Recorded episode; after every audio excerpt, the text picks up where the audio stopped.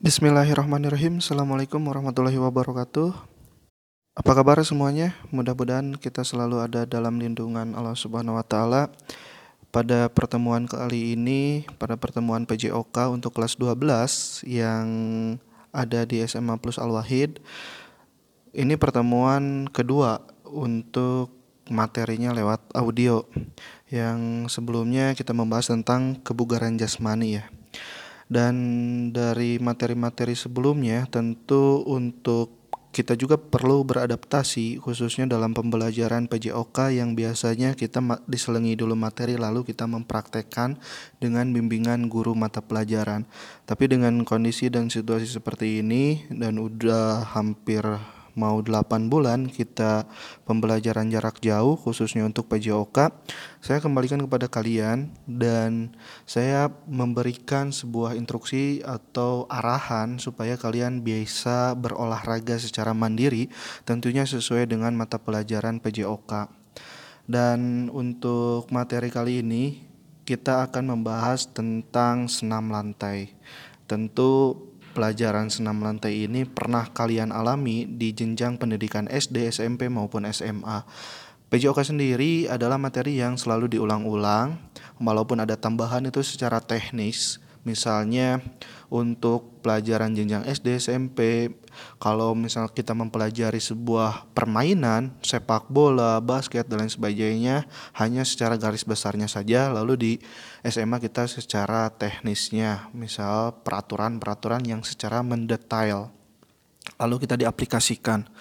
Nah, dalam pembelajaran senam lantai juga pasti kalian di S D, S M P, dan S M A juga kelas satu, kelas dua, atau kelas sepuluh, kelas sebelas kalian bisa pernah melakukan roll depan maupun roll belakang.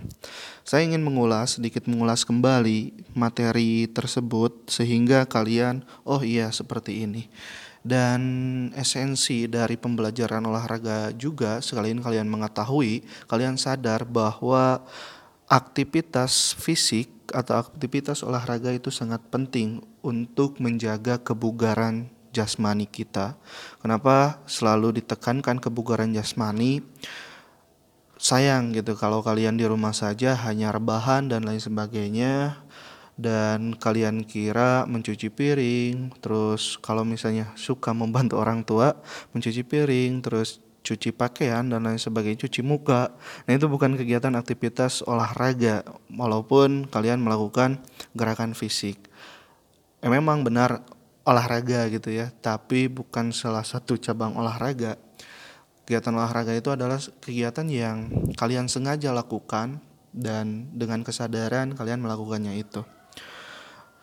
Uh, jazakumullah bagi rekan-rekan kalian yang sudah melakukan kegiatan olahraga secara rutin. Da- jadi dalam diri ha- kalian itu olahraga jangan hanya semata-mata ada pembelajaran olahraga, kalian olahraga, tapi setidaknya setiap hari itu ada kegiatan fisik yang kalian lakukan. Kan kalian makan karbohidrat, energi, kalian cerna. Kalau misalnya kalian tidak ada aktivitas fisik, nanti di situ bakal terjadi penumpukan energi gitu ya. Nah, bagaimana caranya menguraikannya? Ya, dilakukan dengan aktivitas fisik. Saya menyarankan setiap hari, tiap bangun tidur, beres mandi, sholat dan lain sebagainya, melemah, e, meluangkan waktulah stretching, stretching, pemanasan, peregangan-peregangan otot. Ya, itu kegiatan minimal gitu yang harus kalian lakukan. Jika kondisi tubuh kalian kurang fit, ya besoknya gitu. Tapi kalau misalnya kurang fitnya bisa maksakan untuk berolahraga, nah itu sebagai obat. Pernah saya satu ketika badan gak enak gitu ya, pegal-pegal atau bagaimana, minum yang banyak, terus lakukan aktivitas olahraga, alhamdulillah jag-jag gitu, jag-jag warengkas. Dan untuk materi kali ini kita akan mempelajari tentang senam lantai. Kalau misalnya saya memberitahu absen formalitas dan lain sebagainya, yaitu pilihan kalian sekarang, udah kalian udah gede, udah mau meninggalkan dalam tanda kutip S M A Plus Al-Wahid, tentu kalian pasti mempunyai bekal menilai mana yang benar, mana yang kurang benar menurut kalian. Dalam aktivitas belajar untuk menganalisis gerakan lantai roll depan, ini ada beberapa cara gitu. langkah-langkah step by step saya akan memberikan in, apa cara-cara step by stepnya untuk roll depan. Tahu ya, waktu melakukan roll depan aya anu kalah kasisi gitunya, aya anu kalah muter tepuguh, aya anu kalah ngaguplak gitu ya. Nah, banyaklah bentuk-bentuk keunikan yang pernah kalian lakukan dalam melakukan roll depan atau guling depan ini. Di sini ada beberapa step atau beberapa langkah dibagi diuraikan. Ada tujuh langkah atau enam langkah. Yang pertama, kalian berdiri menghadap matras memanjang. Sambil saya eh, mengatakan langkah-langkah tersebut, silakan kalian sambil berpikir atau sambil mengenang masa-masa kalian melakukan senam lantai tersebut ya. Pertama, berdiri menghadap matras memanjang. Yang kedua, letakkan kedua telapak tangan pada matras. Ingat, pada matras, jangan pada jidat kalian. Nah, yang ngaguling. Ketiga, kedua kaki lurus dan tumit diangkat. Nah, ini waktu melakukan gerakan ini, kedua kaki lurus dan tumit diangkat, banyak pada teman-teman kalian yang ada regdeg, melakukannya juga asa-asa itu. Nah, ini perlu perhatian khusus juga. Keempat, kepala diletakkan di antara kedua tangan dengan mendaratkan tengkuk di matras. Jadi kepala kalian, nah perkenalannya itu ada bagian kepala bagian belakang, lalu roll ke depan digulingkan. Banyak juga yang dalam posisi ini, langkah ini kalian nyengkong ke kanan, ke kiri gitu kan. Terus yang ke lima, angkat kedua kaki dengan sedikit tolakan dan kedua siku dilipat. Terjadilah, terjadilah gerakan mengguling. Harus ada tolakan, harus ada lecutan. Kalau tidak ada lecutan, kalah ragrag sehingga hmm, nebang pohon pisang gitu ya. Harus ada lecutan. Nah, ini yang menjadi kunci juga. Angkat kedua kaki dengan sedikit tolakan dan kedua siku dilipat. Terjadi gerakan mengguling. Yang keenam, pada saat mengguling, kedua kaki dilipat dan kedua tangan menekuk tungkai di bawah. Udah mengguling, kalian langsung ulah ngagoler deui, tapi langsung angkat kaki di lutut lalu berdiri gitu. Nah, itu adalah gerak-gerakan walaupun kita secara audio. Mudah-mudahan kalian bisa memvisualkan dengan nalar kalian, dengan pengalaman kalian yang udah ada di sekolah. Terus yang kedua, ada aktivitas belajar untuk menganalisis gerakan guling belakang. Jadi tugas kalian adalah menganalisis atau mengreview gerakan-gerakan guling gitu ya. Guling ke belakang, guling ke depan. Sekarang guling ke belakang.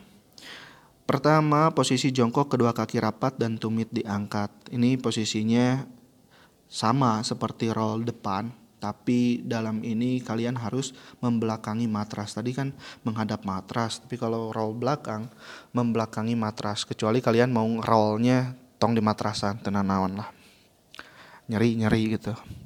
Yang kedua, kepala menunduk dan dagu rapat ke dada. Ketiga, kedua tangan berada di samping telinga dan telapak tangan menghadap ke atas. Nah, kalau yang tadi mah tangannya di matras, tapi sekarang perbedaannya kan di samping telinga untuk tangan ini. Dan keempat, jatuhkan pantat ke belakang, badan tetap bulat. Dan di sini banyak yang bukan menjatuhkan pantat kalian, tapi kalah ngagoler gitu, blog-blog gitu suara, jadi seperti itu. Jadi banyak yang belum berhasil dalam guling belakang ini. Yang kelima, pada saat punggung menyentuh matras, kedua lutut cepat ditarik ke belakang kepala. Nah, pas punggung kalian nyentuh matras, itu banyak yang asa-asa untuk menarik kaki kalian ke belakang. Pokoknya mah langsung pas nyentuh langsung tarik ke tukang sehingga terjadi roll gitu. Yang keenam, pada saat ujung kaki menyentuh matras di belakang kepala, kedua telapak tangan menekan matras hingga tangan lurus dan kepala mengangkat. Yang terakhir, ambil sikap jongkok dengan lurus ke depan sejajar dengan bahu lalu berdiri. Nah, itu adalah beberapa langkah yang ada saat kalian melakukan roll depan maupun roll belakang. Ini mudah-mudah tapi sulit jika kalian uh kawani. Tapi untuk teman-teman yang mau mencoba di rumah harus dengan apa bimbingan atau jangan sampai kalian salah kaprah melakukannya, karena ini berbahaya juga untuk kalian coba Hmm, masing-masing tanpa bimbingan khusus. Uh, saya juga mengucapkan mantap lah untuk teman-teman kalian yang berani mencoba walaupun masih ada rasa deg-degan di hati. Pertama, pede, percaya diri pada kemampuan kalian.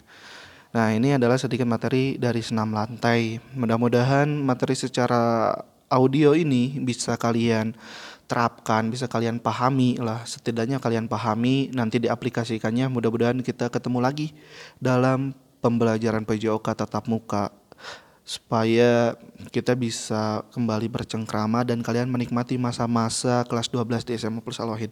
Jasa kumpulan dari saya, sekian. Assalamualaikum warahmatullahi wabarakatuh.